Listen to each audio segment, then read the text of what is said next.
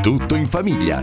A cura di Livia Ventimiglia il vostro rapporto quindi con uh, la festa di Halloween, con la ricorrenza dei santi e soprattutto quella dei, dei, morti? Un momento di raccoglimento, un momento di incontro, di preghiera, ma sicuramente secondo quello che abbiamo potuto imparare dalle pellicole che arrivano insomma dalla filmografia statunitense, il tema del terrore e della paura è quello che accompagna maggiormente Halloween, tema, tema che attrae moltissimo tantissimo i bambini che chiedono eh, di mascherarsi con travestimenti paurosi e allo stesso tempo però ovviamente eh, vivono un momento tra gioia e anche paura. Chissà quale prevale in questa situazione, ma nella paura vogliamo fare un viaggio insieme alla nostra esperta Alexia Di Filippo di psicologia dello sviluppo e dell'educazione. La dottoressa Di Filippo è una psicoterapeuta, si occupa eh, naturalmente anche di questi aspetti della vita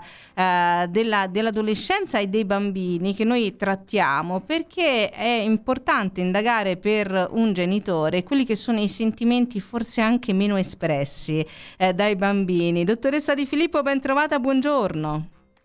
Buongiorno a lei Livia, ben trovata e buongiorno ai nostri ascoltatori. Eh, sicuramente vince l'aspetto apparentemente più divertente, gioioso, carnacialesco di una festa dove si fa tra l'altro un bottino di dolci, no? tornando a casa, bussando alle porte dei vicini di casa, presentandosi nei negozi. C'è poi l'aspetto del travestimento che è anche sicuramente una questione molto divertente da fare in casa ma c'è il tema delle tenebre e della paura, che probabilmente rimane un po' in secondo piano. Ho detto apparentemente perché probabilmente eh, poi in qualche modo c'è una risacca della vita dei bambini. Che rapporto hanno con la paura, professoressa, i bambini? eh, la paura è una delle emozioni primarie nell'essere umano, insieme alla gioia, alla tristezza, alla rabbia, al disgusto e alla sorpresa. Viene sperimentata molto precocemente ed è osservabile nel neonato già nei primi mesi di vita, anche se eh, Livia, la scienza attraverso i moderni strumenti di diagnosi prenatale dimostra che i piccoli percepiscono l'ambiente che li circonda e condividono le emozioni con la loro mamma e, e quindi uno spavento in una gestante si riverbera nel suo piccolo che sperimenterà la paura anche in modo molto intenso.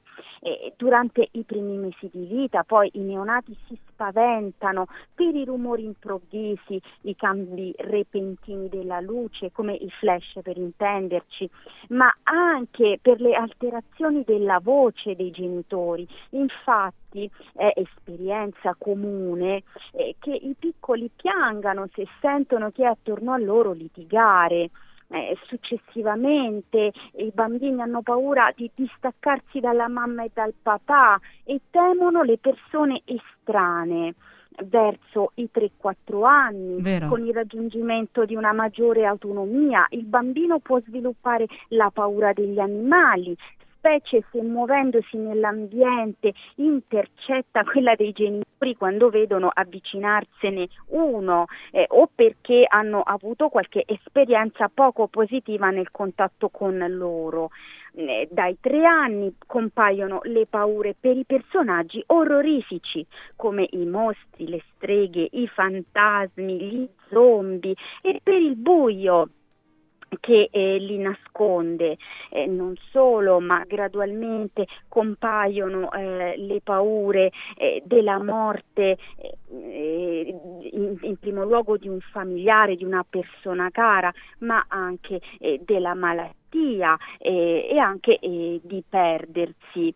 negli anni delle scuole elementari le paure più comuni sono quelle dei serpenti, degli insetti, del sangue, del medico, mm. delle iniezioni, delle situazioni improvvise e sconosciute in cui si può essere lasciati anche incidentalmente dai genitori mm. eh, verso la fine delle elementari e l'inizio delle scuole medie, quindi diciamo nel traghettamento del bambino verso la preadolescenza compaiono la paura per i film spaventosi, eh, quelli dell'orrore per eh, capirci eh, che ehm, eh, appunto come abbiamo anche avuto modo di osservare e di eh, commentare a seguito eh, delle, de, delle, ultime vicende relative a Squid Game, eh, se i contenuti sono troppo violenti, infatti i ragazzi non sono in grado di metabolizzare e di integrare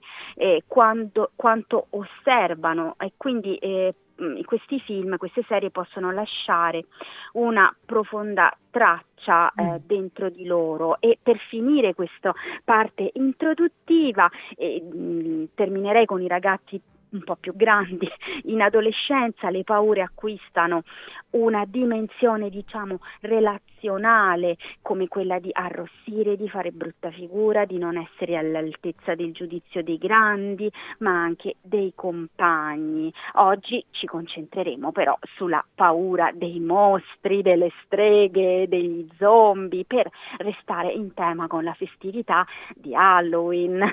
Eh beh, certamente, anche perché eh, quando sono piccoli, eh, dottoressa, non hanno piena consapevolezza eh, del perché ci sono questi mostri. Io mi ricordo che appunto quando i miei bambini erano particolarmente piccoli si preoccupavano perché non riconoscevano, ovviamente non distinguevano la mascherata eh, appunto dalla, dalla, realtà, non riconoscevano le persone sotto, sotto la maschera e quindi vedevano queste cose, esatto, queste cose mostruose e per loro questo è reale. Però si arriva a un punto in cui in teoria... Eh, si dovrebbe saper distinguere da cosa è reale e che cosa non lo è e anche capire che quello che non è reale in realtà non può esistere se non nella nostra immaginazione. Come si fa a fare questo switch, dottoressa? Eh, mi ha dato uno stimolo davvero interessante, in parte eh, per eh, operare diciamo, questo, questo salto eh, occorre una maturazione nel bambino, infatti la situazione che ha delineato lei, quella della paura della maschera, si verifica in genere al di sotto dei 5 anni, i piccoli possono spaventarsi anche in modo molto intenso, intanto perché non comprendono come giustamente lei ha sottolineato la finzione che viene rappresentata eh, appunto eh, dalla maschera e, e, li turba moltissimo la fissità dell'espressione e la tipica alterazione della voce dell'adulto che la indossa. Mm. Inoltre eh, anche ehm, eh, appunto se eh, viene tolta in caso di spavento, il bimbo in molti casi non si rassicura facilmente perché non identifica il familiare, pertanto ecco eh, mi ha dato anche l'opportunità mh, con questo distinguo di mh, dire ai genitori di fare attenzione con i bimbi molto piccoli che eh, non sempre apprezzano proprio la festività eh, di Halloween, si spaventano aiutano oh, molto, mentre cosa diversa invece è quando i piccoli cominciano ad avere attorno ai 6, 7, 8 anni, eh, perché in questa fase eh, sono invece attratti eh, non solo dai racconti popolati da mostri, draghi, streghe, ma amano proprio mascherarsi eh, da queste eh, figure eh, che temono tanto perché eh, eh, appunto per, eh, percepite come spaventose e gli adulti spesso mi chiedono e ci chiediamo anche noi insieme ai genitori oggi ma come mai sembra un ossimoro no? un certo, controsenso certo, certo. Mentre invece eh, vi è proprio un meccanismo psicologico molto comprensibile alla base di questo desiderio dei piccoli perché in questo modo affrontano paure per loro perturbanti a fine di esorcizzarle, in particolare diventare la figura tanto temuta anche perché percepita come forte, mm. potente, mm. eh, conferisce al bambino la sensazione di incamerarne le caratteristiche di forza, di indipendenza, esatto. di potere, addir- pensi un po' lì al potere di infondere agli altri la paura, è un qualcosa di che, che, li fa sentire importanti, invincibili, forti, sì. invincibili, esattamente. Questo accade anche e, ad alcuni que- adulti, dottoressa, cioè mi è capitato capitato di assistere a cose simili, soltanto lo sa una cosa, cioè mentre il bambino non si rende conto che questo poi diventa ridicolo, no? Perché nessuno ovviamente crederebbe mai a questo aspetto, gli adulti poi si ridicolizzano quando lo fanno, quindi attenzione quando volete cercare di intimidire gli altri, perché se poco poco vi trovate di fronte a delle persone un, tanti, un tantino scaltre, un tantino, eh. insomma, più intelligenti, cioè rischiate di fare una, una pessima, di ottenere il risultato, il risultato contrario. Questo vale per Halloween, ma in generale eh, vale sempre, perché il desiderio di mettere paura all'altro è un desiderio no, di potere e, e di potenza eh, sull'altro. Sì. E quindi naturalmente con una mascherata eh, si fa più facilmente. Certo, è anche vero, non so se vi è mai capitato di voltare un angolo all'improvviso e di trovarvi una persona che non vi, che non vi aspettavate, no? Per cui c'è quella sensazione di terrore quando all'improvviso vedi una cosa che non ti aspetti. Quindi questo è il tipo di sentimento che magari si vuole suscitare, dottoressa. È proprio così. E, e questo è particolarmente eh, questo desiderio forte nei bambini perché eh, sotto certi aspetti escono da quello stato di soggezione, di minorità che caratterizza l'infanzia, quindi se vogliamo si avvicinano all'adulto, mentre nel caso dell'adulto, lei mi ha dato un, uno spunto strepitoso, eh, l'adulto che vuol fare paura agli altri adulti in un certo qual modo eh, anche lui è eh, alla ricerca ricerca delle, di una forma, di, oltre che sì, di esercizio di potere mm. certamente, ma in fondo anche eh, di esorcizzare delle proprie paure. Eh sì. Infatti, eh, sotto certi aspetti, i bambini sono affascinati dalle storie di paura e dal, dall'argomento della paura in genere perché notano un atteggiamento censorio dei genitori nel parlarne in tanti casi che loro interpretano erroneamente come una sicurezza del genitore, come se gli adulti non provassero le paure dei bambini, mentre ciò, noi lo sappiamo, non è affatto vero no. ed è invece il motivo per cui l'adulto occulta in, in, per, in tutti i modi eh, le proprie eh, paure, per cui certo dietro certi atteggiamenti di adulti che partecipano a scherzi, che vogliono far paura, c'è anche questo, una, un tentativo eh, di elaborazione di eh, sentimenti perturbanti, non, ri, non proprio ri, risolti. Ecco. Sì, penso, penso anch'io. Al di là poi eh, della paura, e questo forse non ce l'hanno i bambini per se stessi, non lo so, poi la dottoressa me lo dirà lei la paura della morte. Eh, parlavamo mm. prima con eh, le professoresse antropologhe che eh, insomma c'è anche questo desiderio di incontrare eh, il mondo dei morti per ritrovare magari i nostri cari, i nostri amici, gli affetti, no? Quindi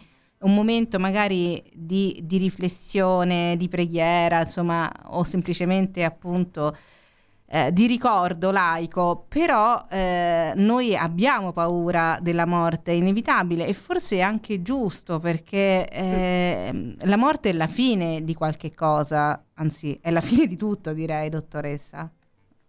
Non vi è dubbio, e nel bambino eh, questa tematica eh, si fa mh, pressante eh, dagli otto anni in su mm. all'incirca, spesso proprio a seguito, eh, può comparire anche prima, specie se il piccolo perde i nonni o, o un animaletto, però certamente attorno agli otto anni accompagnata da una certa consapevolezza e quindi ehm, il, eh, il contatto atto anche eh, scherzoso con, eh, con la festività di Halloween, con il mascheramento, ha una funzione certamente di, eh, elaborativa e mi consenta per certi aspetti anche abbreativa di certe, mm. di certe paure. Le vorrei far notare che il fatto fatto mh, di preparare a casa con i genitori, spesso con i fratellini, le maschere oppure se le acquistano confezionate c'è comunque tutto un lavoro di preparazione del, de, de, del, anche del trucco, no? Certo. Per cui spesso questi bambini hanno a che fare con gestiscono sangue finto, ferite di plastilina, eh, eh, ah, diciamo denti da vampiro, cappelli da strega. Ecco, eh, ehm, sa proprio di ehm, rito per esorcizzare il male, anche la morte, spe- pensiamo a quanti si eh, diciamo mh, anche mh, travestono da zombie, eh, proprio attraverso questa forma anche di, se vogliamo, di controllo degli elementi della maschera, di banalizzazione, di tangibilità sì, no? di, sì, sì. Questi ele- di, questi elementi, di, che rendendoli caricaturali li si rende anche sotto certi aspetti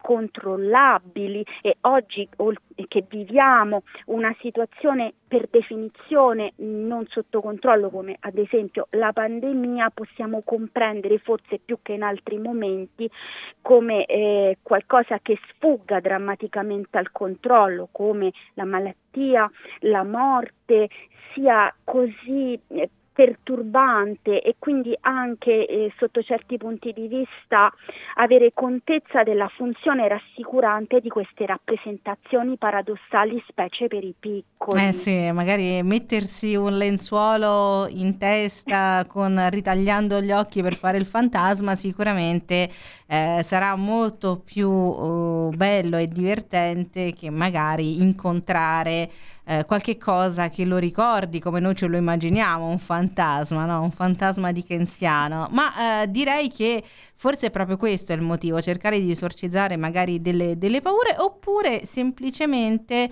ehm, cercare di divertirsi eh, con un po' di, mh, mm, di orrore, no? C'è questo, questo, gusto un po' dolce amaro, professoressa. Adrenalinico. Adrenalinico, adrenalinico. esatto. Esatto. Sicuramente poi ovviamente eh, edulcorato da una dose massiccia di dolcetti, caramelle e quant'altro. Quindi ah. a far festa saranno sicuramente i medici e i dentisti dopo eh, perché sappiamo che i dolci di Halloween arrivano fino a marzo, marzo-aprile. Marzo, è, è, è, proprio così. Poi lei mi ha, mi ha stimolata nel, nel dire che un altro aspetto interessante di Halloween è anche di tipo relazionale. Pensiamo mm. a queste, chiamiamole bande, sì, piccole no. bande di, di piccoli come che no? scorazzano nei condomini. Ora non so se dappertutto, ma nei, pa- nei paesini si divertono ancora di più perché naturalmente le condizioni sono meno rischiose,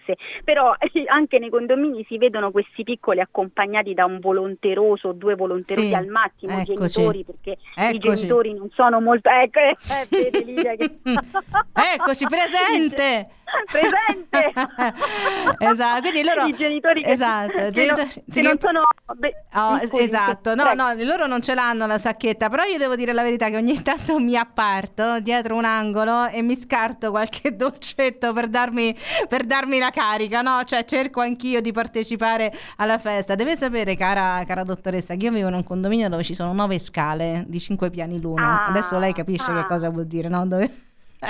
Facciamo una moltiplicazione dei pani, eh, anzi delle Esatto. scale, eh, quindi diciamo che è una bella, una bella scalata, però per dire effettivamente i genitori poi partecipano a queste cose, è anche un momento bello e divertente per i figli, appunto la preparazione, il giro che viene fatto, le bande dei bambini, è anche un momento sociale, lo abbiamo perduto e lo recuperiamo. Senta, ci ascoltiamo un messaggio e poi ci salutiamo, dottoressa, perché è arrivata una nota vocale da parte di un ascoltatore, sentiamo.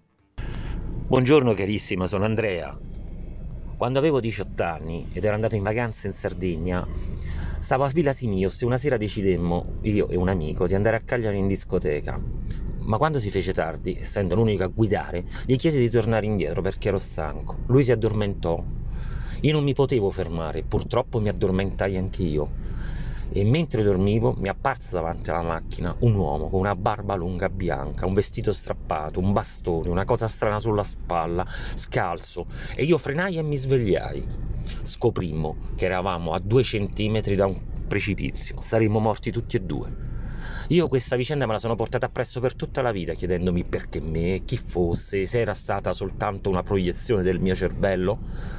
Ebbene, vent'anni dopo, quando passai il momento più brutto della mia vita, perché a causa della perdita di mio padre per una bruttissima malattia, io decisi di vivere nell'ombra, negando anche l'esistenza di un Dio. E dopo poco incontrai una ragazza, le raccontai questa storia e lei a bocca aperta mi disse: Ma perché non sai chi è? Te lo dico io e Sant'Ignazio. Andai subito a cercare quelle iconografie, era lui.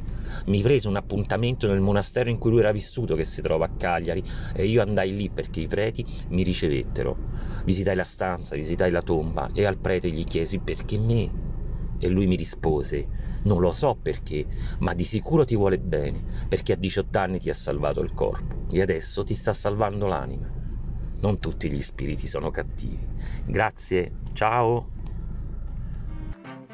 Andrea, questo racconto tra commozione e brividi veramente mi lascia senza, senza parole. Grazie per averlo voluto condividere con noi una storia veramente splendida, drammatica, eh, però con un esito incredibile. Dottoressa Di Filippo, lascia lei la parola perché io sono senza.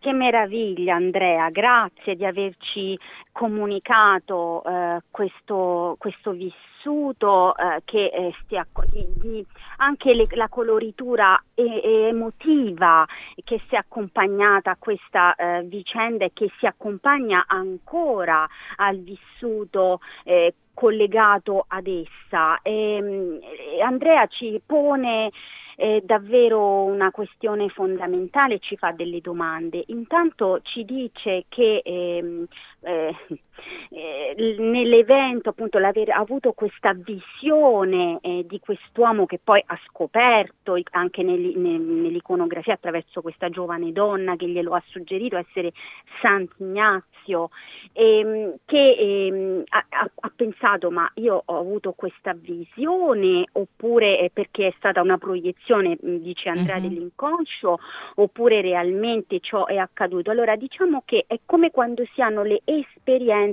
di premorte. Alcune persone raccontano e, e delle, dice, che sono tornati come se loro hanno come la percezione di essere tornati da un paradiso. Uh-huh. La scienza dà mh, delle eh, spiegazioni in termini di neurofisiologia del cervello, di cui va detto conosciamo ancora tanto poco.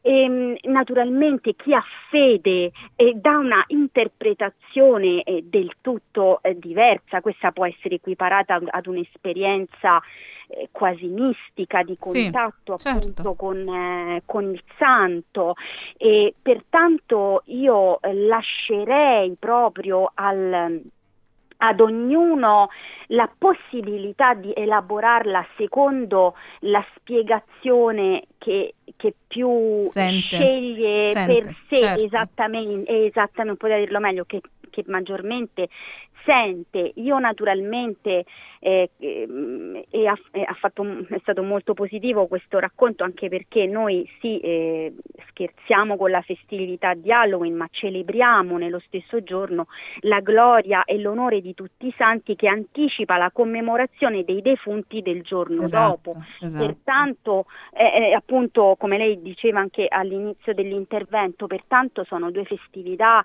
per la cristianità di grande importanza ma anche per la sensibilità generale perché tutti noi abbiamo la possibilità in modo tangibile e ce l'abbiamo sempre, ma eh, tante persone approfittano, magari sono lontane, per andare ad omaggiare i propri defunti e comunque per rivolgere loro un pensiero pieno eh, d'amore. Io credo che il soprannaturale ci avvolge e ci compenetra, questo soprannaturale che per gli uomini di scienza è il tanto che ancora non conosciamo. Ecco, esatto, esatto, di ricerca, il terreno, chi... il terreno, di ricerca. Dottoressa, dobbiamo chiudere purtroppo perché siamo molto fuori con, con i tempi, però è proprio, è proprio lì. Sicuramente eh, ci sono tante cose che non sappiamo, anzi la maggior parte delle cose non le sappiamo, però le sappiamo. Le, sen- le sentiamo, esatto. La bellezza di esatto. poterle attribuire a, al, esatto. al, a, all'Eterno. E le, le, volevo solo dire, per terminare, che il, il, i bambini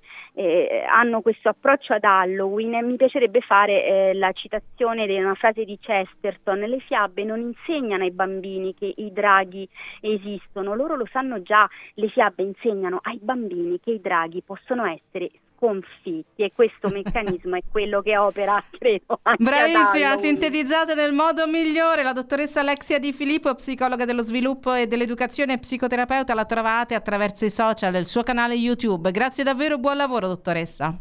Grazie a lei Livia, buona giornata e buona giornata e buon Halloween ai nostri ascoltatori. Buon Halloween, sicuramente, grazie.